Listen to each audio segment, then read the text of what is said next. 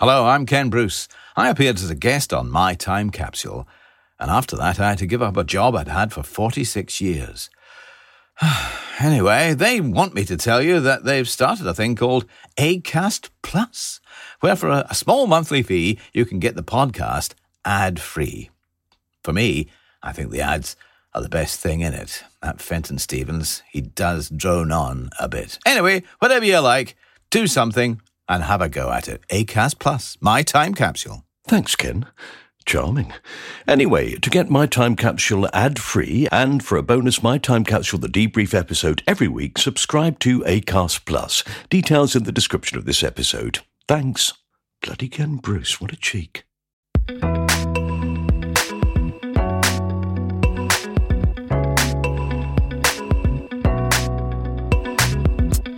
Hello, and welcome to My Time Capsule.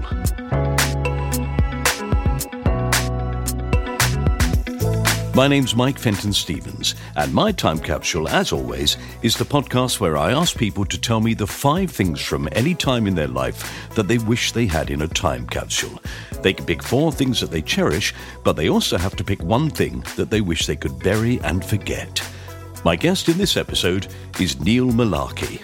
Neil was a founder member of the Comedy Store Players, the world famous improvisation team, who still perform regularly at the Comedy Store in London every Sunday night, as they have done for the past 37 years. You'd think that would be enough for one career, but Neil has kept himself busy. He's performed in double acts with Nick Hancock, Tony Hawks, and Mike Myers, of course, with whom he toured the UK and performed a sellout show at Edinburgh's Fringe. He's performed and written four one man shows, including Don't Be Needy, Be Succeedy, which won the Fringe Award for Best Satire and spawned a best selling book. Neil starred with Eddie Izzard in the sellout West End show One Word Improv and has been on TV in Whose Line Is It Anyway, The Manageress, Lovejoy, Smith and Jones, Saturday Live, QI, Have I Got News for You, Absolutely, and Colin's Sandwich, again amongst others. And he's been in movies such as Leon the Pig Farmer, the Austin Powers films International Man of Mystery and Goldmember, as well as Spice World.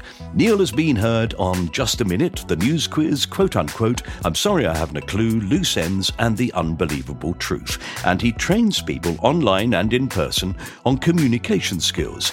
He's written a number of books on the subject, his latest being In the Moment, about how to build your confidence, communication, and creativity at work. Anyway, that's Neil Mullarkey's work. But let's find out about him, shall we? Actually, just before we start, this episode was recorded in June. Sometimes it takes quite a while to get these things out. But that was just after the death of Neil's dear friend and comedy store colleague, the great Andy Smart, who Neil talks of in this episode. So let's all be gentle, shall we? Have fun. And as long as the little sort of voice thing is Little working, things are going woo woo woo like that. Okay. then we're there.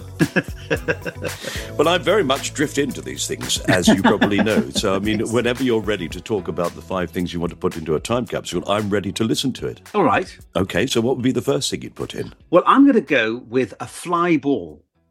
Hmm. Do, you, do you know what a fly ball is, Mike? Uh, Is that in baseball? Yes. Yes. Mm-hmm. Now, unlike cricket, where we gently throw the ball back to the players, Yes. in baseball, you keep the ball. And so there's a bit of a fight when it comes into the crowd. So th- there's quite a backstory to this. This was 1972, Shea Stadium, and we were on a holiday of a lifetime. Mm. My mother had been told by her father, she grew up in Crewe in the north of England near Manchester. Mm. And he said, when I die, which he died before I was born, and actually then his wife died just after I was born. So the only person I knew of my mother's side was my great grandmother, who's called Granny, and she lived till 93. Eventually, hmm. she did die, and my mum said, "I'm going to honor what my dad said, which is the house will become something wonderful. You know, we'll we're going to spend it on an amazing something." The amazing something was a trip to the United States, to America. Brilliant. So we had this extraordinary thing. Pan Am in those days had a book where you sort of put in, it's like a registry of I'm willing to share my house. You swap houses with people. Right, yeah, I remember that. It says Airbnb, kind of, except you give your house to them and you. So we ended up going for three weeks to Santa Barbara, uh, and then I think three weeks in Florida by somebody who worked at Cape Kennedy. That was bookended by a bit of time in New York, Wow. where we just stayed in a hotel and did the trip around the island. And one of my dad's former colleagues now lived in America. He's an American, uh, lived in New Jersey. My dad had worked for an American company. Uh, he'd gone for a job which meant moving to Paris when I was two and a half or so. Right. And I have no memory of life before France. So I consider myself quite French in a way. And so when I came back to England, I went to the local primary school and they said, Oh, he's from French. They didn't know anybody exotic. and I struggled with language because you don't learn to read in many other countries till you're quite old. So I had, I couldn't read at five and a half, let alone English. Mm. And I struggled with the language sometimes. And there, I had a toy rabbit. And then when in class somebody showed a picture of a rabbit, I didn't know the name for it because it was lapin. Lapin. Yeah, Lapin. yeah. So that's sort of some of the backstory, why this fly ball means so much. Because when we were in Paris, this American man called John Neverson was my dad's sort of boss, I think. And he was just lovely.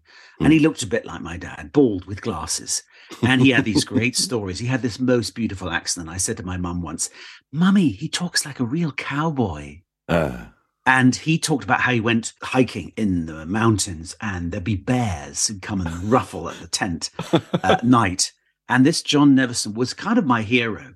So it was John Neverson who took us to Shea Stadium in 1972. Uh, my dad wasn't there because he had a job, so he wasn't there for quite a lot of the trip. yeah, So we drove into Shea Stadium across the bridge into Manhattan. Incredibly exciting. yeah. And so he's, I don't know, late 50s or something like that. I may be doing him a disservice because that's when, when you're 10. He's old. He's yes. old. He's, Old not, he's not. He's not my age. And again, just to digress a bit, his son was a Rhodes scholar uh, who came to study in Oxford. So we used to go and visit him. He used to go and stay with us. And he was he was an, uh, this exotic thing called a conscientious objector. Wow. Imagine that during the Vietnam War. hmm I don't want to fight. And and I thought, wow, that's a that what that's a thing. Anyway, John Neverson's driving in. Me and my two brothers. I'm the youngest of three. Mm. They're four and five years older. So I always thought I didn't get as much leeway as them, but of course I did. they could do stuff, and I had to go to bed. But eventually, I realized I could get away with more. So how old were you then? About 11? I was 10, 10. 10, and they were 14 and 15. So it's the Houston Astros versus the New York Mets. Right. And it means nothing to me. exactly. Well, you don't, but there was things like there was somebody hit a home run called, uh, and this is how I'd pronounced him. His name was Jim Beauchamp. Beauchamp. But of course, he, Jim Beecham. Jim Beecham's got a home run. John Neverson has never got a fly ball in his life. He's been going for his whole life. And we British boys are obsessed with the possibility that we might get one. Mm. We're a long way up, but one comes our way. Nobody's sitting next to us, and the ball hits the bench, trundles along, and then a, a mass of humanity jumps onto the bench to try and get the ball. And John, head down, where's he gone? Where's he gone? Where's the ball? Where's the ball? And he gradually emerges aloft with what left of his hair and his glasses askew, and he's got the ball. He's he's holding it up with the biggest smile I've ever seen.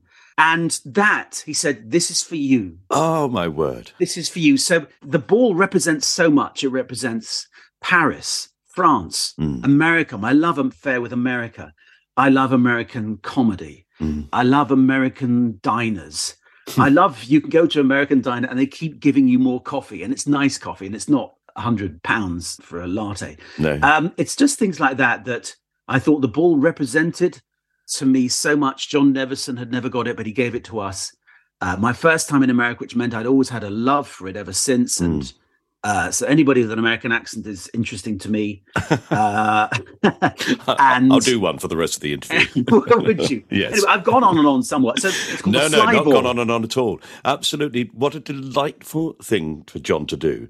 His entire life, he'd waited for that moment. He'd waited The first thing he did was give it to you. and gave it to us and, and it's in our house or maybe my mum's house Ah. and it was just representative of so much we dreamed of going to america i suppose and then we had this amazing holiday so we we swapped houses santa barbara north of los angeles in california from there we had trips to disneyland and san francisco and la Mm. and then we swapped houses with somebody who worked at Cape Canaveral, Cape Kennedy. We went to Disney World. Now, most in 1972, most Americans had been to one or neither. We went to both in the same month.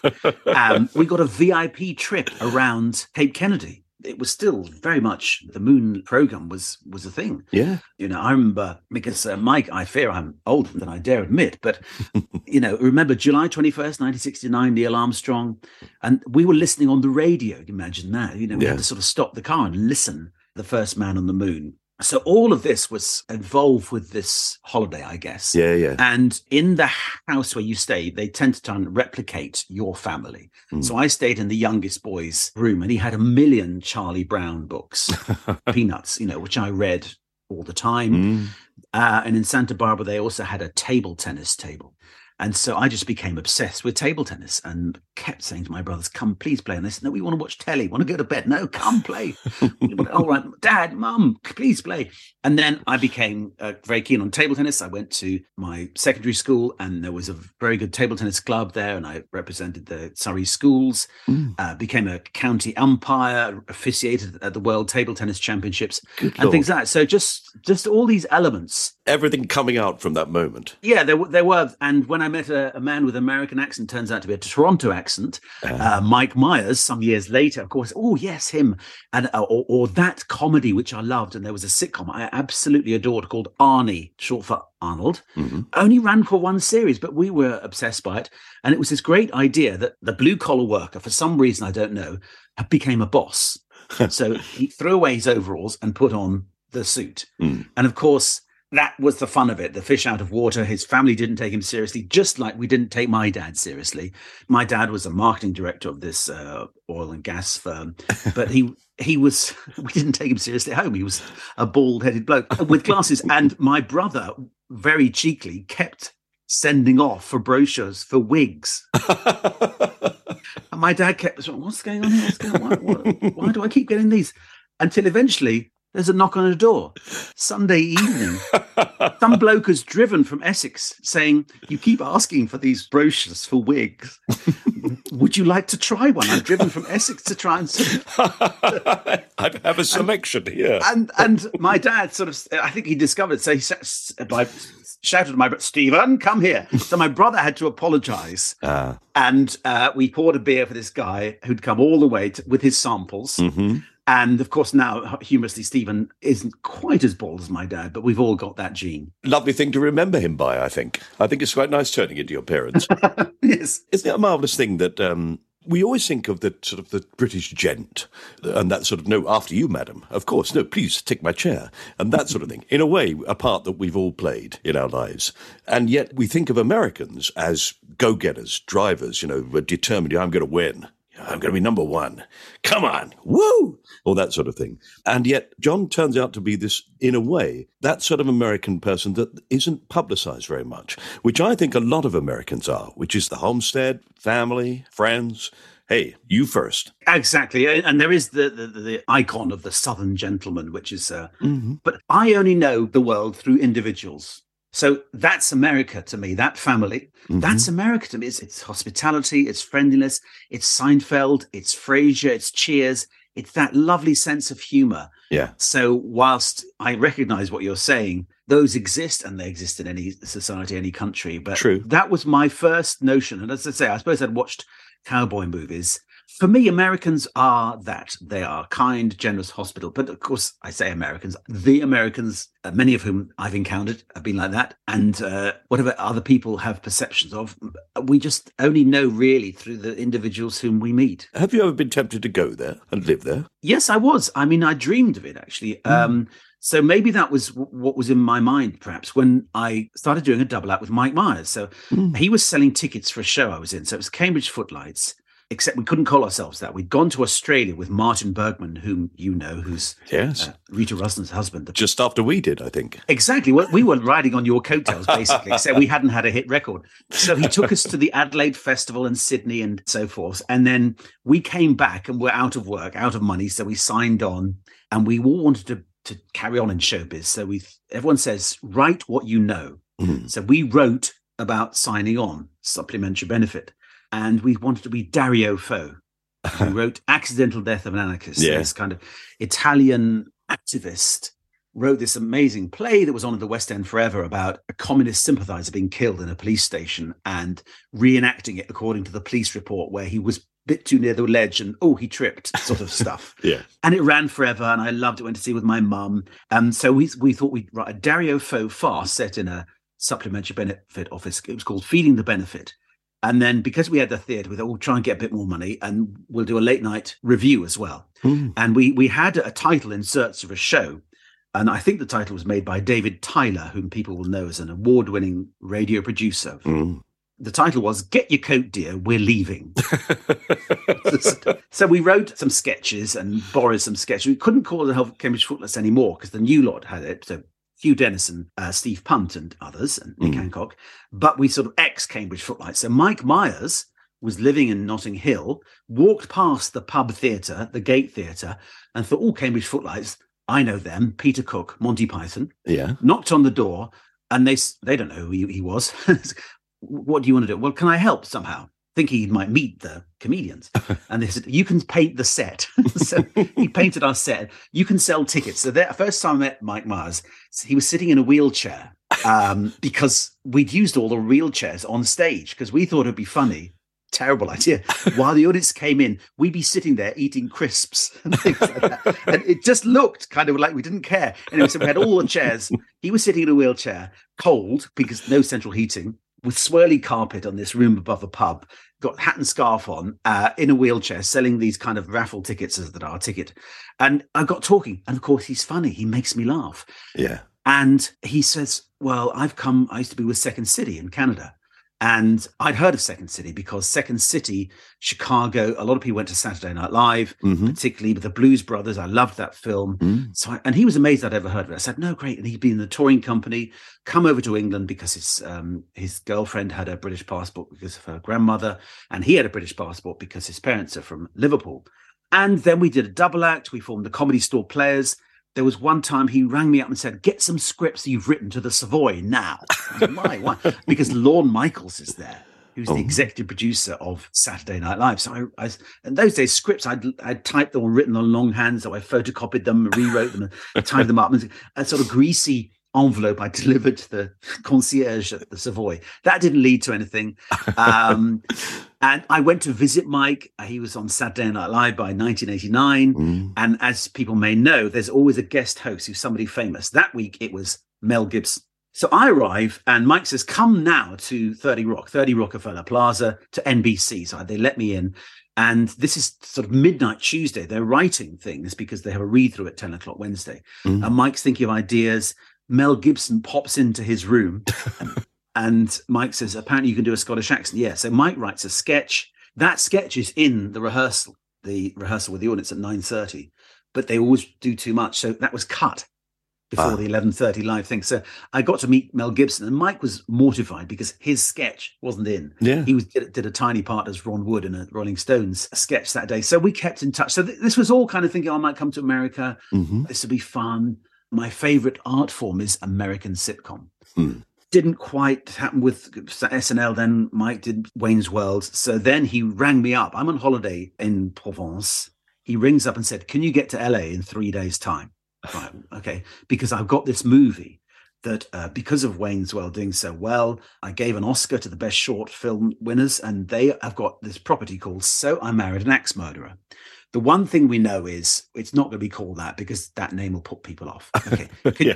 uh, I, I I was all lined up to write with Conan O'Brien, Oh my god. was one of the one of the writers on Saturday Night Live, Mhm. uh, but was then writing on The Simpsons. Mm. But James L. Brooks says Conan can't play with you, so can you get here? So I'm kind of oh all right, um, but I, I'm preparing a show for the Edinburgh Fringe Stars. Uh, called Memoirs of Lord Naughty, directed by Lee Simpson. So I said, "All right, but you know, uh, whatever." So I'm I have to fly back from Lyon, land at sort of nine a.m., go home, have a shower, quickly sort of type up the latest draft of the Edinburgh show, drop it off in the cab, the limo, because I'm now on, in, under studio budgets. Drop it off in, in Lee Simpson's house, which is in Hammersmith, en route to the M4. And then I think, oh, I'm going, I'm going business class to LA. Uh, what I must do is join the BA club, you know, the air miles. Yes. So I, I write, I fill in my, and then I need to go and buy a stamp, stamp, you know, that's how it was. And then I've done all this, and then I go to check in. At that stage, I was flying to Scotland quite a lot because there was a thing called Funny Farm. that was on B Sky B. Mike, I'm just thinking I've done about four hours on this, but anyway, B, keep going. B, B Sky B, uh, hosted by Nicholas Parsons. You know, when you're flying to Scotland, you turn up with 20 minutes. Yeah. When you're flying to LA, no. They said the the bus is already on the tarmac. What a twerp I was. Missed my flight to LA, my first Hollywood gig. And I've been too busy No. trying to get air miles, which means I can probably get a flight to Reading, uh, something like that. So, oh no. Then they said we could fly you to New York a bit later and then fly you from New York tomorrow morning. So I have to ring up my agent. He rings the studio. Oh, blimey. So I arrive in LA Friday morning, a bit frazzled, slightly stupid. You missed your flight. Okay, your big break for Hollywood hmm and you missed the flight because air miles. Okay, so I, we get straight into it. We're at the Four Seasons, and a few hours after I've arrived, I'm thinking I'm not funny. You know, I'm surrounded. Mike's got his people. He's we got a script assistant who's typing stuff. He's got another assistant who goes off and and researches stuff. Mike is doing fine, and I, and I feel so not funny. I Mm. feel even less funny because suddenly there's an announcement: the Rodney King verdict has come through. Do you remember this, Rodney Yeah, King? So yeah. somebody on video had been seen being beaten up by white police officers. Mm. The trial was held in Orange County for some reason, and the mostly white jury found the police officers innocent. So LA is now a war zone. Yes. And I'm in the Four Seasons, but it's a prison now because it, there's smoke in the air, helicopters everywhere. It's Saigon. trying to get basically, and we're trying to write comedy. You can't open the windows now because it's all full of smoke. The whole place is on fire. The National Guard are called to the Beverly Center. It's like the army being called to Harrods because there's looting and there's people being pulled out of vehicles. And then so we do eventually do a read through. And then I say, well, what do we do now? And the director kind of says, well, I don't think it's much going to happen. Why don't you go to Santa Barbara for the weekend? So that's fine. That's fine. of course, there's no hotels at all in Santa Barbara because everyone's trying to get out because it feels dangerous in LA. Mm. So we end up in Solvang. Solvang is the Danish capital of America. So it's kind of, it probably was a Danish Hamlet, but it's full of people dressed in Danish wear. Uh, it's it's completely different. Danish pastries. Nobody shuts locks their door. It's like living in you know a movie. Eventually, we go to Santa Barbara the night, and then I go to New York because Mike's back in Saturday Night Live. We spend a few days trying to write, and so eventually, cut a long story short, the movie is made. It's called "So I Married an Axe Murderer," and people go, "Why would I take my family to see that? We want to see Wayne's World. That Yeah. sounds fun. This is about an ex murderer." So these are my dalliances with Hollywood. Mm. So in the end, I decided not to go and just keep in touch with Mike. So Yeah. I, I fly over every now and again. He's over here sometimes as well. He loves England, by the way, not just because his family, but they have such uh, roots here. He just, you know, he loves English culture and theatre, and he loves English military. And we went to Bletchley last time. Just things like that. The stuff we did. Uh, I suppose uh, in the 20th century, he he kind of is in love Mm. with that because his mother was actually one of those people you know when there's a map and somebody's got a snooker cue sort of pulling Yes. aeroplanes that's her job sort of pushing Right. things across europe Good Lord. that was my first thing That is the first thing. That's it. That's a fly ball. What an amazing thing from that mishit. yes Out of that mishit comes your memories of everything to do with America. i'll go to my next thing mike which is a walnut tree which ties into france as well this is a walnut Mm. tree that is that was in the garden of our family home i'm five and a half and one day my mum opens the letter saying oh good stephen's got a place at this grammar school what in england we're leaving france Mm. So for a long time, I thought it was Stephen's fault. I was bereft. I was leaving my home, my family. England was foreign. It was somewhere I visited to meet my granny and my my other relative, who was my father's great aunt Kathleen in, in Porthcawl in Wales. Mhm. But I was so upset. I was being taken away from all I, my best friend lived across the road, Thierry. Where was this house? Was it um, This was near Paris, near um, Right. Versailles. So my dad worked in Paris in the Avenue. so suburbia, really? Suburbia, a- a kind of a new build bungalow. No, but even French. new build bungalows in France have lovely walnut trees. walnut trees and goûter and baguettes and croissant and oysters.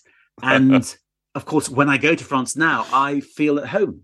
And I love the sort of more rustic architecture, but the walnut tree in the garden. And I went and I told it, and I said, I will be back. Hmm. I'm five. I've just learnt the word vow, V O W.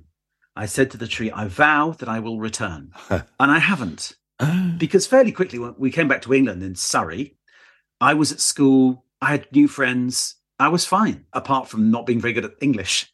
Mm. For example, somebody said use the word um, the French word is sœur, sœur, so a female sibling, should we say? Mm.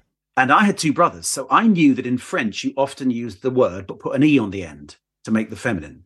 Yes. you know, you know that stuff. Did you study languages? No, no. What did you study, Mike? I studied law. Oh, law. All right. No use to anyone. au contraire. Uh, anyway, so I, say, do you know this word? And I said, well, it's, it's girl brother, girl brother.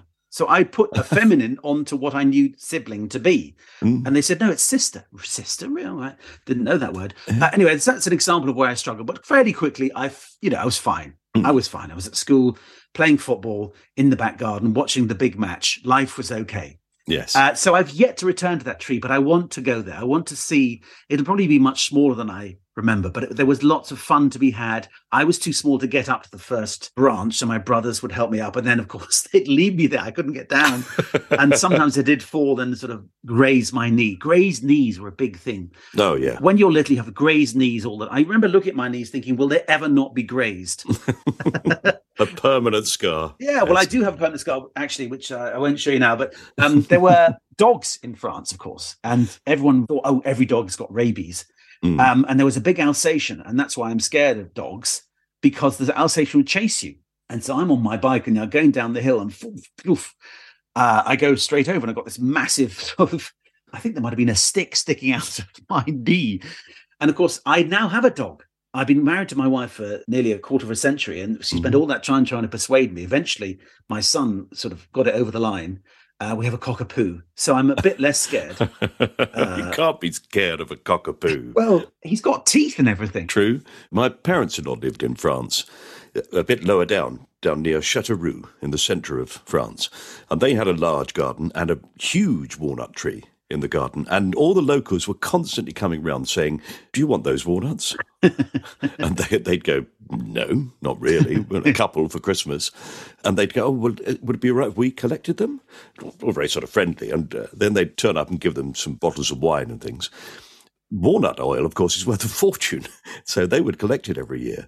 But uh, the thing I remember about it was below the tree were all these walnuts with a little hole in them, which had been made by dormice. Is that right? I um I don't remember. I just remember if you fell on some of these husks, it was quite painful on your bottom. Um, So what then would drive you back? What would make you do that, fulfill that wish? um, my brother has been actually uh, my elder brother. So I, I, I, don't, I should do that really. I, of course, when I go to France, I just love it and think, oh, I would dream. I used to dream of having a house in France. Mm. And there was one time, 20 years ago, oh gosh, that my wife and I somehow we managed to get a month off. She had uh, left work by that stage, but but I had a month off, which is unusual for a freelance Yeah. uh, as it was. But I sort of I just fancied the idea of a month, and also it was out of season. We didn't have children then, so we stayed a month in this house, and it was just uh, in my mind it was this could be a tryout because Right. I just envy those people who I'm popping over to France for the weekend or for Easter or Mhm. yeah, we'll be in France in our house from July till September. yes. That kind of stuff. Bastards. The- uh, yes, exactly. So I thought this could be tried. So we ha- we found this house that was not far from Toulouse, nowhere near a village really. I had to drive to get the croissant, except on a Tuesday when the croissant van came to us and the farmhouse next to us. Ah. Um, and it had a pool. It was just fabulous. And because it was out of season, we had about a six bedroom house Mm. for hardly anything. Well, uh, and of course, we took it for a month. I think maybe got a better deal. And of course, what was interesting there was that the couple who had it lived in a gîte sort of on the same site, and it was quite hard work. You had to keep the thing going. Yeah. And they said that they'd only recently moved there, but as they were sort of tidying the garden, they'd Mm. heard the previous owner had drunk quite a lot. So there were lots of bottles of vodka and rosé discarded all in the undergrowth. Yes. And I'm I'm thinking, I do remember that thinking five o'clock, oh, a glass of rosé would be perfect, wouldn't it? Mhm. And then and you're nowhere near anything, you can't even walk to a shop. So I did think actually this is a much better idea to rent because otherwise the stories you hear as well as i'm popping over is i'm popping over because the roof's fallen in. Yeah marcel the bloke who looks after it who's 93 has just fallen over. And now, of course, popping over is not as easy. it's not as easy. So having to do insurance and let it out and keep an eye on the gutters and stuff and uh, so forth i thought no I don't, I don't need to do that. I can if i need to i'll we can rent a house again. Yes, that's what my wife says. I still hunger for a little house somewhere in France. I'd be quite happy for it to be just outside of Calais. I really would. And in fact, if you go to any of these places, within five kilometres of uh, what looks like a terrible industrial estate, you'll find the most gorgeous little French village. Yes. Perfect little restaurant. cassoulet, but a bit of Pernod, uh, Mm-hmm. whatever, a glass of something that costs not too much. And hello, Marcelo, Jean Pierre, ça va? Oh, Sophie. uh, so I love that thought of rustic, the village, the, the the stone they have, the bonhomie, the market, maybe once a week. That's Mhm. that picture is very seductive to me. But I purged it actually in that month. I don't need to have a property No. because Alison, who's my wife, is very clear. Why would you want to have extra hassle? and also, why would you want to be tied to one place where you can go anywhere in. France? You go anywhere in the world, you know. Indeed. And if you get teenage children, they are so bored. I know, I've taken them there. I remember my teenage daughter and her teenage friend saying, um, Jean Pierre from the village has said, Would it be all right if we went to the local disco on his motorbike? And she was sort of 14. And I went, "N- n-" My wife said, Yes, that'd be fine. I thought, what? You can't possibly. They've got to do it. They've But got presumably, you went in your slippers and pajamas to pick her up at midnight. Almost certainly. I have done that. Yeah. yes, of course. I sat outside discos, waiting to make sure that she got home fine. I once followed the bus and then kept a distance, made sure she got home safe, without telling her that I was following her. That's very good. My grandson the other day was saying to me, he was sort of telling me off. He said, "You talk to everyone in the street, Granddad." and I said, "Well, I like talking to people in the street. If I see something interesting, I will turn to the nearest person and say, "That's interesting, isn't it?" and, and start a conversation about it. Now, quite often people look at me as if I'm slightly mad, but generally, particularly older people, they are slightly grateful for the fact that somebody has spoken to them. Yes. And I said to him, Now, I've just spoken to that lady there. We had a nice conversation about how ridiculous the house prices were. And she's gone on her way, but that may be the only person she speaks to today. And he said, Oh. I said, And if we lived in France, it would be rude not to say hello to someone you passed in the street. If you're walking through a village or a town in, in France, if you walk past someone, you automatically say, Bonjour, ça va, bonjour. And you go into a bar, you say hello to everyone. You shake hands with people and you kiss the people you know before you order a drink. And I think that's such a pleasant thing. Yes, and I don't know if that still persists outside London where I live. You live in Hmm. Tunbridge Wells. Certainly, when you are more countryish, you will say hello if you're crossing somebody Yeah. in the country lane. Whereas uh, anybody who comes to London, uh, if you look somebody in the eye, it feels dangerous. But, uh, Yes, when you do get a smile, like in the tube when there's something slightly odd, uh, and you get a, I love to try and catch somebody's eye and do a little, a little smile of, "Ooh, Mhm. is that your marmalade sandwich or whatever? Uh, or, or uh, so I do, I do look for moments of connection, but of course it's deeply embarrassing for your children. Mhm. Please don't talk to that stranger. Don't, don't, don't say nice things to the teacher about me. Just pretend it didn't happen. Mhm. is is where they are. So your grandson, I think, is younger than that. But uh, yeah, why not talk to people? I don't mind. No. I think so. But and I think you're right. Everybody needs a walnut tree in their life. well, it's kind of my thing, I suppose. One day, I've I've started writing another book. The book I've just finished is about my work in business, which uh, Mm. where I've 25 years ago I said I want to do something slightly different. So I started teaching improv to business people, and then gradually done that for teamwork, leadership, and many aspects of work in organizations. Yes, it's an amazing thing you've done.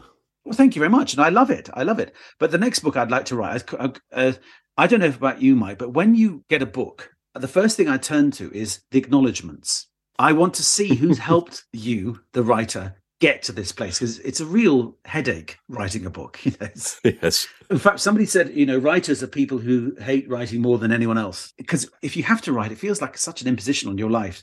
You've got a deadline. It's an essay crisis, you know, squared. Mm. However, when I look at the acknowledgements, I look, thank you to my partner, thank you to my publisher, thank you to this person I met 100 years ago. I'm sort of want to know the stories behind the ent- enterprise. That's what I'm interested. So I thought, uh, what about a whole book of that? Thank you to the people and the places that have shaped me.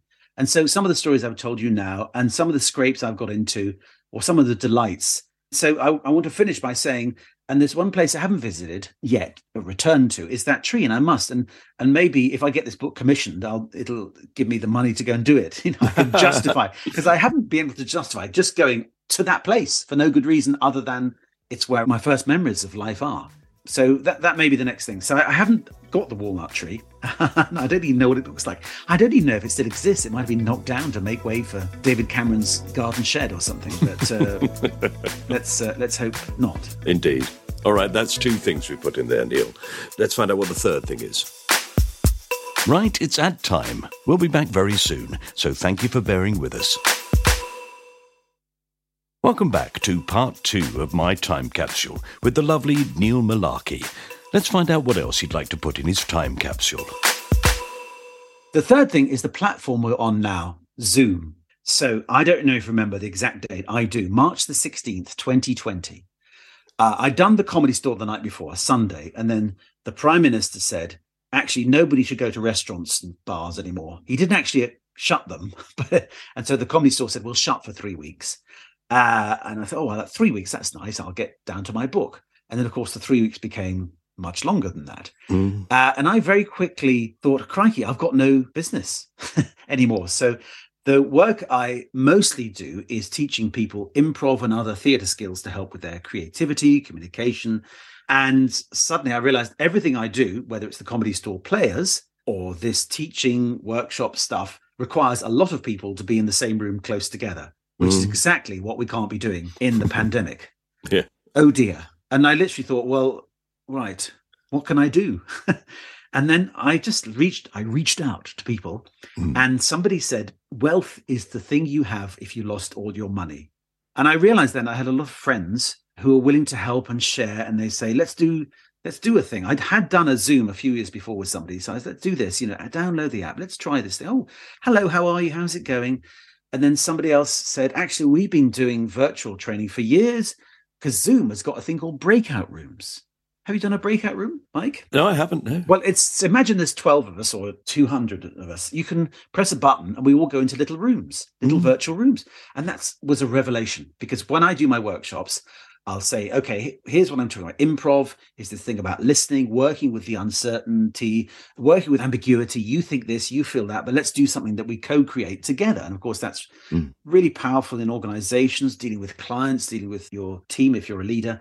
But then I say, I'll demo it with somebody or a few people, then go away and do it in small groups. And then Mm. that's where the learning takes place because they can feel, oh, right, I'm doing it. I'm not being looked at. I don't feel uneasy, but I can have fun with this. And then Yeah. realize that, for example, if I'm doing a game which is one word at a time, Yes. I went to the, and then I've got an idea and you come in with a different idea. But that's great. That diversity is fun. That divergence of thought creates novelty and exciting innovation, if you like. Yeah. So I couldn't do that on Zoom. So I tried a few things and found that when, uh, if everyone's got their mic on, somebody laughs, you hear them and nothing else. Mm. But then if I say, okay, mute apart from you, Mike, let's talk about that. And what's in your Mhm. background? Oh, I see. It's the Heebie Jeebies gold disc. So I suddenly started, I can do a Zoom workshop like I do improv shows. So I, I what's that? It was a nice cushion behind there.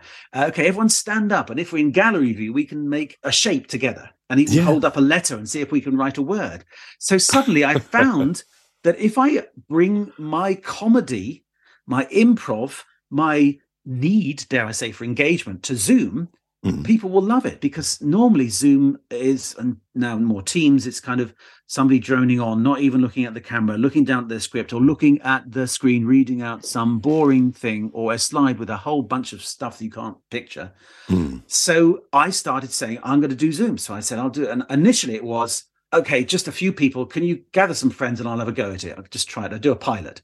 And then did some pilots. And I was thinking about neuroscience of um, what you need to do is when you're doing something like this, change the dynamic every three to five minutes, because that's how Mhm. long our attention span. So have somebody else talk, do a slide, do a chat, do a breakout get people to to write things in chat, which was what I love. I always start off with "Where are you?" Okay, I'm in Tunbridge Wells, but I'm in I'm in the spare room. I'm in the kitchen. I'm in the Yeah. the garden shed. What have you got on your feet? Slippers? Oh, no, nothing. Whatever. Are you wearing pants? Just stuff like that to make it fun. Yes. Uh, but breakout rooms really made a difference. And Zoom uh, has breakout. Others have them, but they're not quite as efficient. With Zoom, you press a button, boof, they're gone. Press a button, boof, they're back. Mm. And you can do that. They can go away for three minutes and they can come back and we haven't lost any energy. Whereas in real life, they go off and they go and have a pee or coffee. Um, and so that Zoom has been a, a godsend to me. And so during that period, I even started doing sessions called Bring Some Vavavoom to Your Zoom, which is how do we make this medium we are stuck in more engaging, more fun, more creative, more collaborative? And just simple things like what I'd learned. I'd been a television presenter, a thing called O1 for London and a few other things. Mm. The difference between an energized voice and a non-energized voice. Now you can see I've got into habit, Mike. I'm not looking at you. I'm looking at the camera. No, I know.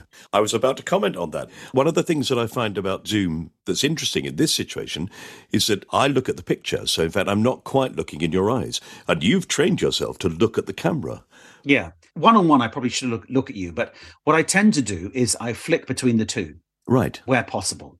And so uh, if I'm presenting and I'm the main speaker, I'll look at the camera because then all the people think that they're being looked at in the eye. Yeah, yeah. Yeah. And because of where your camera is, you're looking at the screen versus the camera is very small, very small difference. Yes, yeah. But things like I steal from anybody and everybody. There's a guy called Mark Bowden who's a body language expert and he's adapted to Zoom. He even teaches Zoom employees how to make Zoom work better. And one of his tips is, and I'm going to show you this, this have this, a smiley face just above your camera. So it means you every now and again you smile because you can't help other than smile. It's above your camera, so it keeps your eyes up. because if I'm looking down, immediately the light isn't great. hmm You look a bit dodgy as well, don't you? you do look dodgy, yes. Mm. You what's he what's going on there? Is he checking Mm. Tinder? What's going on? um, and things like have a de- decent bit of lighting because so often I'm not going to move my laptop because it's I'm on Ethernet cable, which is sometimes goes all over the shop. Great big window behind you, I can't see your face. And I say things like, actually, I can see your face better now than if we were sitting around a board table. Yeah. So whatever I need, I suppose, from your face is there. So give me some kind of yeah, thumbs up. I get people to do thumbs up or thumbs down. Play the game. So this new medium is the thing now. We're not going to go back to fully face to face. No. So start doing things like a bit of digital body language. Thumbs up, I agree. Thumbs up, I disagree. Oh, I'm not so sure. Um, hey, I've got an idea. Or let's all get up. Uh, or even I won't do it now. dip out of shot. Uh, have funny things come into shot. Um, even, even one of my rules is I borrowed again from somebody the 20 20 20 rule, which is every 20 minutes, look away at 20 feet or even 20 yards for 20 seconds, just so your brain can relax a bit. Right. And when I present or do a workshop, I stand up and I'm running in and out. I'm do, I'm playing with the scene. This this guy Mark Bowden even did a whole YouTube about Vermeer and what we can learn from the Dutch masters in the terms of the composition of the shot. So Uh, right. you can see I'm slightly off just because when you were studying law, I don't know if you did any. I didn't do any art. I had an art teacher at school who hated art. No, we hated children basically. so basically, he would just shout at us. And one time, somebody threw some clay across the room, and he said, "Who was that?" And the the boy didn't admit it. For the so for the next eight weeks of term, we just sat in silence for a double period until the boy, who we kept saying, "It's him, sir," he said, "No, not until that boy admits it." That was our art lesson for a term. Great. Anyway, Yeah. quite often in art there are some lines, and this I'm post rationalizing it, but these lines sort of disappear Yes. into my eye. That's my put my thought. I kind of post rationalized what I already had because it was something. I'm going way off track here, but when I did all these pilots, somebody said, "Yeah, yeah, forget all the neuroscience. We, you got a bunch of books behind you. Why don't you color code them?" Well, that's a good idea. So I did, and then it's great because people say, "Oh, it looks nice," or they say, "I hate it." I hate it because your books are all out of order. Yeah, I say fiction, non-fiction, non-alphabetical. They're all thrown together. My wife would be furious. I did that with our bookshelf once, and she was furious. She said, "Put them all back." And I said, "Well, in what order would you like them? Alphabetical, by author?" And she said, "Yes." Went, okay, you basically want a bookshop. um, to my point here, Zoom, take it seriously and it will work. And in my book, I address the fact that we can't keep going, oh, isn't it a shame we can't meet face to face? We're not going back.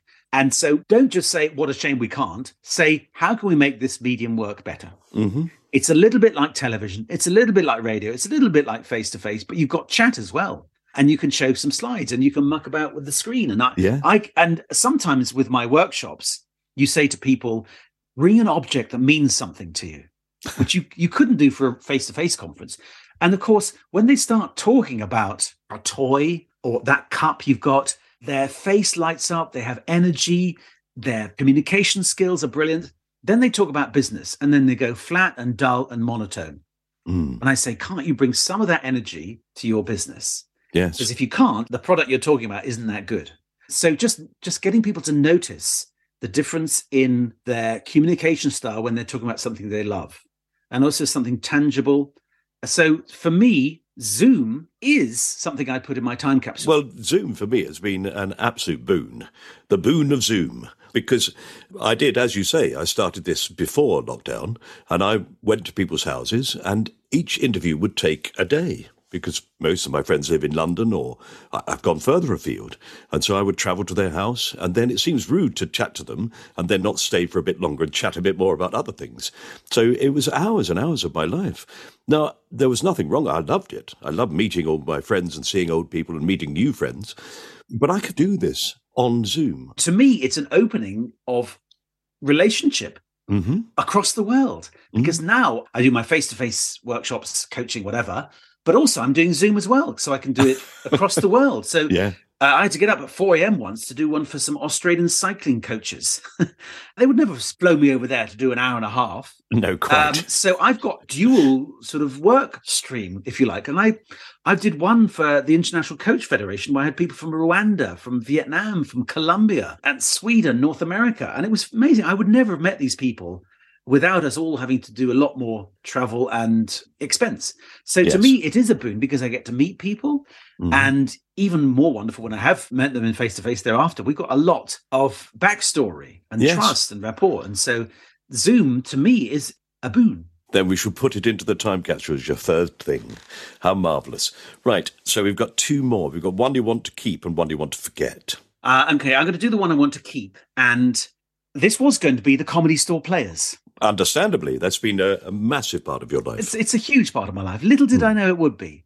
Mm, We started in 1985, and Mike Myers, Kit Hollerbach, Dave Cohen, Paul Merton, we didn't know where it would go. Kit and Dave had uh, persuaded the comedy store to let us do Sunday. Fridays and Saturdays were stand up comedy. Improv wasn't really a thing then. This is before Whose Line Is It Anyway? People didn't really understand. So the first half was stand ups. Persuade the audience, you know, you get some proper comedy and then these, you know, charlatans in the second half.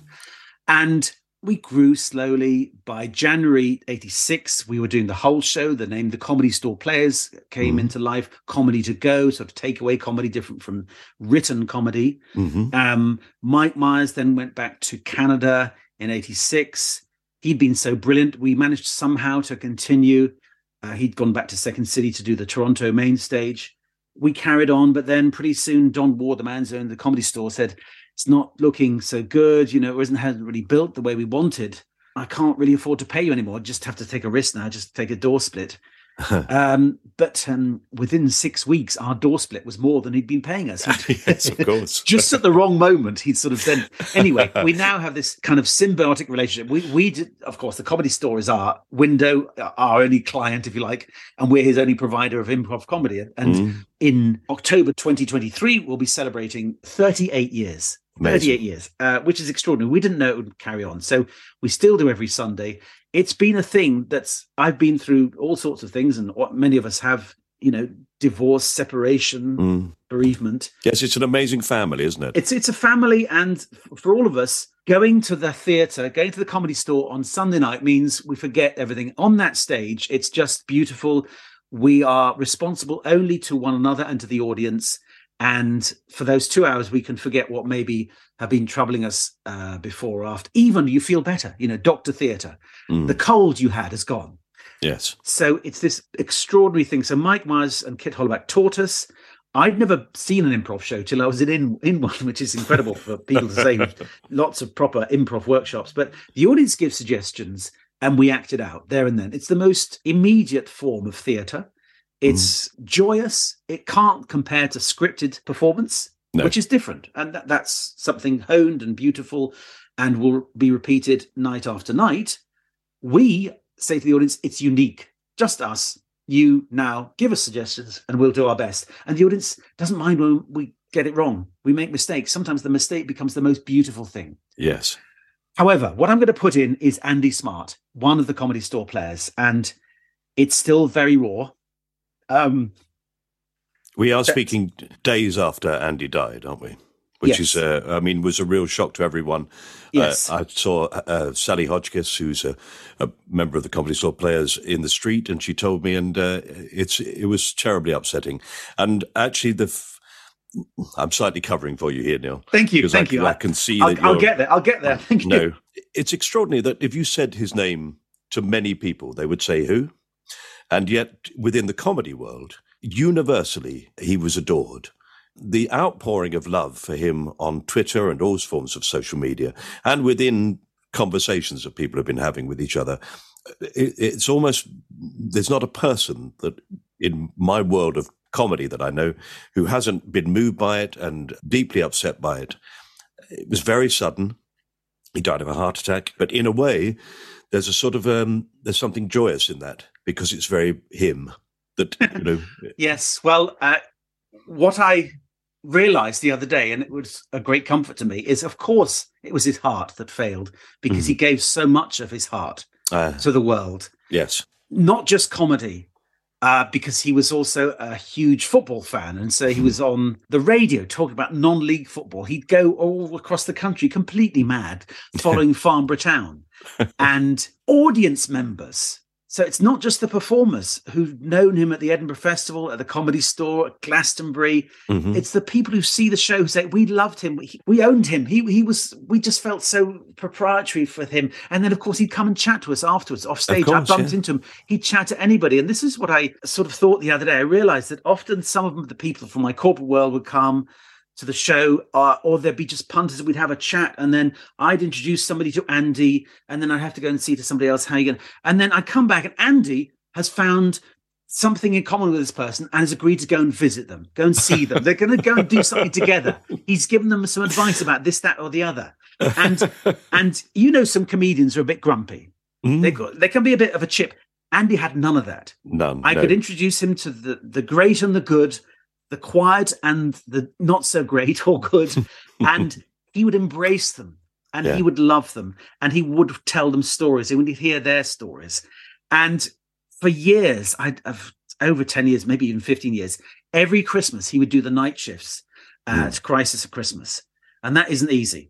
Uh, you have people who have all sorts of mental health issues, certainly physical issues, Mm. and he's doing the night shift, making sure that they're not in danger, there's no violence, they are safe. And he did that as a volunteer, often on a after a show with us on a Wednesday or Sunday, late December, early January. Off he'd go, and he'd do Mm. that. And that was a measure of the man. Um, people on Facebook, on Twitter, on Instagram are just pouring out these beautiful words, so beautifully written, because Andy just was that, and he lived Mm. so wonderfully. And I, I, I do think actually he did live almost every day as if it were his last. Mm. And he lived with generosity. He lived with openness. Yeah. And I remember one time because this the the kind of thing he'd do is Andy. And I'm thinking when I said to my son who's 14, Andy Smart has died. He said, "Oh," and he was so upset because Andy had gone with him to the cricket and stuff like that. And he said, "But do you remember that time when Andy took us to uh, laser tag?" So eight, an eight-year-old party.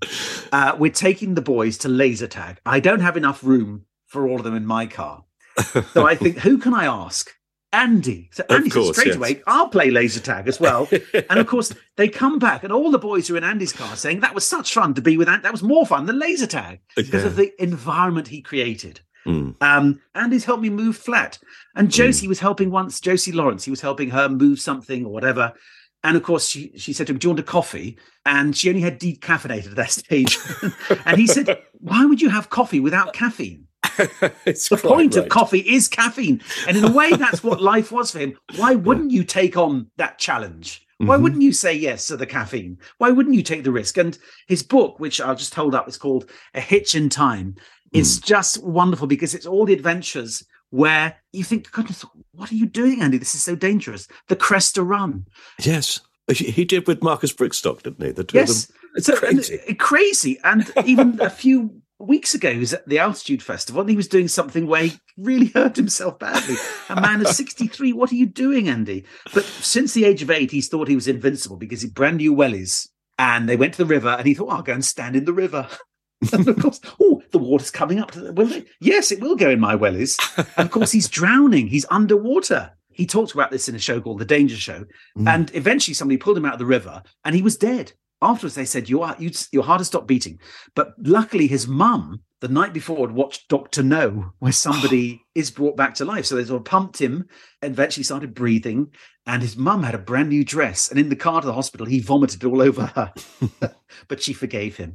And so since that day, he thought he was invincible. And we all did Mhm. um, the Roof Drinking Club Association of Western Australia. They would go and drink on the roof of the Tower of Pisa, you know, be told off. Um, they were drinking on a train once in Western Australia. And they realized there's a tunnel coming up. They can't, the train's going quite fast. And they've, the challenge is to be on the roof and drink beer. There's a tunnel coming up. what do you do? I can't jump. It's going quite fast. I can't get down between the gap in the carriage. So what did he? He lies as flat as possible, as flat as possible, and he survives. But the whole of the front of his body, the skin has been ripped off. oh my God. Exactly. This is the kind of thing Andy did. hmm And you kind of are glad to have known him, to know somebody who did all these things, so I don't have to.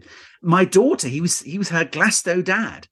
The, the understanding is, I don't want to go to Glastonbury. I, I you know, I like toilet and warm water, Yeah, water yeah. And, and, and house. He's, so you can take her. He was a character that everyone loved. Not that he demanded the attention; he would reflect the attention back onto you. Absolutely, I mean, yeah. when you say you know him, you probably played with us, at the comedy store. You've, Yeah, you've yeah, bumped yeah. into him, but you don't know him particularly well. But you have this warmth. Oh, absolutely. Because well, there's a phrase in in um, oh, it's in a Christmas Carol. It's a, it's about Mrs. Fezziwig. I think I told him this once, and he went, "Oh, that's nice, Mike." I I said Mrs. Fezziwig is described as Mrs. Fezziwig entered the party, one huge, substantial smile, yes, and that was him. I think. he did, and of course, in the show, he was always giggling. People loved to see him corpse. Yes. um, because he hadn't heard it before, so he thought it was hilarious. and we all tried to keep a straight face, very hard to, but Andy loved it. And of course, this is the thing that's not always perhaps realized. He was extremely good. Mhm. He was very, very good. He really listened. He could play fun characters, and he never said no. You know, if you say, "Here comes the beautiful princess," Andy would come on and do his best beautiful princess Yes. the villainous Lord Sainsbury, or Lord, the villainous, I say- Well- the villainous Lord Pooh, or whatever. He comes on and he plays the character, and he's great at story as well. He listens, he works, he builds a story, which is all of the improv ethos that we would talk about, Mm. and he would enjoy it. But he was very, very good. Um, of course, he was good at story because I do not know anybody who has read as many books as Andy he was voracious. He always had an, his nose in a book. On your pub quiz team, he, he- he'd know everything about so many things. He'd visited yes. so many places. This book I'm holding up again, A Hitch in Time, is 72,000 miles hitchhiking over a sort of six year period. He's been all around the world. He's found himself in the most fascinating situations. The time he got um, handcuffed to a radiator in New York by a, a sadomasochistic prostitute, and the only way out was to get her drunker than he was because he knew he could take it, and she eventually passed out, and he kind of, sort of had to run away naked. Just- and he could take it as And well. he- and he I- could I, take mean, it. uh, there's no doubt about it. I have never known a man. Well, maybe slightly rivaled by Steve Frost. I was going the to two of them together. Yeah, but Steve Frost eventually just goes home. and he carries on. So Mrs. Fezziwig, a substantial smile, yes, Mm. just that joie de vivre and that joy, but also the quiet, reflective side, the thoughtfulness of yes, I'll go. Our friend Jim Sweeney, who has MS, lives somewhere outside London where he's looked after because he can't move really very much at all. But who's going to who goes to see him regularly? Mhm. Really smart. Who's the one helping bring in certain supplies that help him his condition? Andy Smart. So that sort of thing, not showbiz at all. Not look No. at me, aren't I grand? Things like uh, a restaurant once he ordered oysters as starter. Then he ordered oysters as his main course. Then he ordered oysters, and then by the end they said, if you eat this last one, which is kind of, how many do you have? Kind of three 60 or something like that. And then eventually ended up with he got them for free, and the whole audience stood up and applauded. That, that, that's the kind of thing that Yeah. Andy would do, not to show off, but No. for the joy of it. Yeah, and on a regular basis. That's and on a regular basis, even when he loves gambling, he's one of the best pundits around. When he was 14, he used to take money from the other boys as to who would win wacky races, including a boy who stupidly said that Dick Dastardly would win 25 to 1, good odds, but he never wins. And I suddenly realized, you know, finally Dick Dastardly has won the wacky race Mm. and we've lost Andy. But my goodness, we must now just say, isn't it wonderful that we had him? He lived seven lives at least. And for those moments, he touched so many people 10,000 people. I was wondering today, how many did he touch in a tiny way, off stage, on stage? Just being around the balls at Pamplona, going to the cheese rolling in Somerset. Just he would go to these bizarre events and be a known character. So it's not just people who know from his comedy career. So Andy Smart, my time capsule. I want to see you again, Andy. Uh soon. Lovely. Lovely. What a great man. Thank you. Uh, well, let's talk about one thing you'd like to get rid of from your life. Yes, I was wondering about this is a tough one because I don't want to be too prissy. I, Let the Frenchman in you out. Come on. yes, my friend David Schneider told me this French thing, which is well, it um, it works in practice, but does it work in theory? Sort of the, the love of philosophy, the philo. We discussed this over our our croissant. Um, but you know that thing that seems to there seems to be a memo gone out to all drivers, which is there's no need to signal anymore. Oh, I'm with you on this. I'm sort of torn between this one because Mm-hmm. what happened? I didn't get the memo. For me, it's still mirror signal maneuver as I had for my driving test 400 years ago. I, I mirror signal maneuver. I can't do anything without Yeah. mirror signal. So that's one. And Mike, you might have to help me. I know some of your guests have managed to get two in here. The other one is the uh, random use or the illogical use of the word myself or yourself.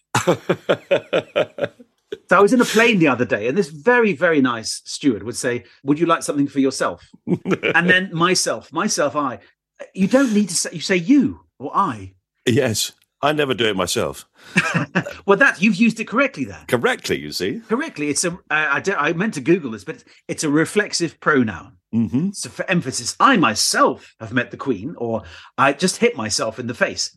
Those, Yes. That's fine. Don't be so hard on yourself. That's fine. You don't say don't be so hard on you, but yourself. Yourself, sir? I think they think it sounds polite.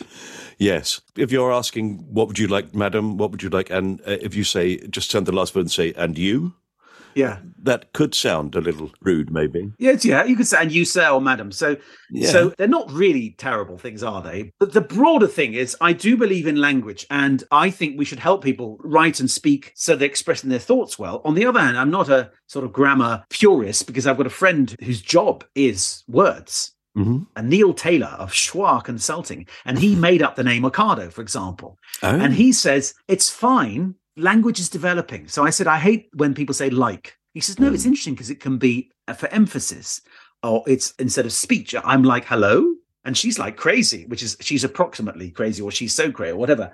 So he says, okay, and language does develop. I'm accepting that language changes, but yourself, myself, is actually incorrect. Yes. And I think people are doing their best because they think it sounds less rude than you. In a way, it's sort of trying to make the thing you're saying sound, give it more import, as it were. Yes, Uh, yes. So you say things like, well, for me personally, but, well, who else is it for? You know? yes, uh, yes, that's a good one as well. Isn't it? Uh, people say, and literally, he killed me. Literally, no, he didn't. Uh, he didn't kill you.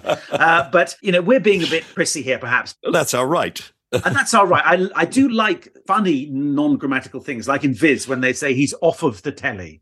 Yes. That sort of thing. And my friend Greg Proops will say axe instead of ask. Mhm. And and uh, I do quite like sort of hip hop poetry when you know we can see how grammar is changing and what we uh, say now would feel very odd perhaps to people in Shakespearean times and even in Victorian times. So things do change. Hmm. So my friend Neil with a linguistics degree said in Victorians though they would say me and my friend. Whereas now we'd say my friend and I. Oh, that's another one. When you say he saw my friend and I.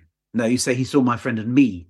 I'm sounding terribly prissy here, but just I would like those people who don't feel empowered to feel empowered and language is one way of doing that so mm. just to be serious for a moment um, we talk about literacy but there's a there's a whole movement now uh, charity and schools which are giving primacy to oracy mm. as in oral communication because so much of life and career depends on being able to have good oral skills so yes. being able to have a job interview give a presentation speak up in meetings mm. and that is something that not every child has been given no. and i want them to have that i don't mind if you misspell things I would like you to be able to say, I have a voice at the top table, whatever my background, whatever my accent, but I can speak in ways that I express my argument. Yes. And I know that words change and grammar changes and evolves. The more general point is uh, a shame that we glibly assume people are ill educated or not bright if they don't speak in a certain way. Now, I speak in the way that the ruling class has. and so I'm fortunate and I don't mind playing with language, but I want every person to feel empowered. Whenever I speak, I will be listened to. Some people would express themselves in what would be regarded as a completely non grammatical and using the wrong words, but actually what they're saying is very clear. And that's what you need in life, I think, yes. is to get your point across. Exactly. So, for example, I teach presentation skills, and so many times people have been told at the age of 11 or 12 that they can't do it. And me saying to them, just tell the story of who you are is hard for them. And we, the joy I have of teaching people is when they do get over that and they tell the story and they can stand up and make their argument. That feels wonderful to me. And I did, I do it one person at a time, but it's so obvious that people have had a moment, one moment where somebody's given them uh, feedback that's been so destructive. They've thought, I can't do that ever. No. And um, we can still learn things. Even you and I, who are 97 years old, uh, our brain is still malleable. We can still learn things. And of course, if you're learning at the age of 97, you're, you're going to be more alive. Fabulous. Well, then, for you yourself, I will put that in there. and maybe squeeze in signaling as well. Maybe, uh, yeah. Yeah, yeah, no, signaling. Yeah, that's a given. Absolutely. there you go. Well, horse signaling is going in the bin for this one. Yes. Lovely. Neil, thank you very much for being my guest on my time capsule. It's been really lovely to talk to you. It's lovely to see you always. Thank you. Thank you. And thank you for helping me out when I couldn't cope, talk about Andy. It's been really lovely to talk about him with somebody. It's just been joyous and it's a wonderful thing you've done here, by the way. It's just lovely. I can't believe I've done it because I've always been, well, you may have noticed, I've always been a man of ideas with no action. you have been listening to My Time Capsule with me, Mike Fenton Stevens, and my guest, Neil Mullarkey. Thanks for listening, and I hope you enjoyed it. If you did, then please do click on the rating stars and subscribe to my time capsule so we can let you know whenever we have a new episode out. Quite often, as it turns out, so do tell your friends and spread the word. If you haven't got any friends, then tell the world by writing a review. Actually, that's a bit rude. We really do appreciate everyone who's made the effort. Thank you. My time capsule and I, that's just to keep Neil happy, are on social media, so do follow us or listen to the theme tune on Spotify if I talking all over it annoys you. That's also one for Neil. You can get this podcast ad free if you subscribe to Acast Plus. Details in the description of this pod. This was a cast off production for Acast, and it was produced by John Fenton Stevens. Right, see you next time. Hope the weather stays good for you. Uh, the newspaper says we're due a bad spell of rain. Unfortunately, they spelt it R A N E, which, let's face it, is the worst spell of rain any of us have ever seen. Bye.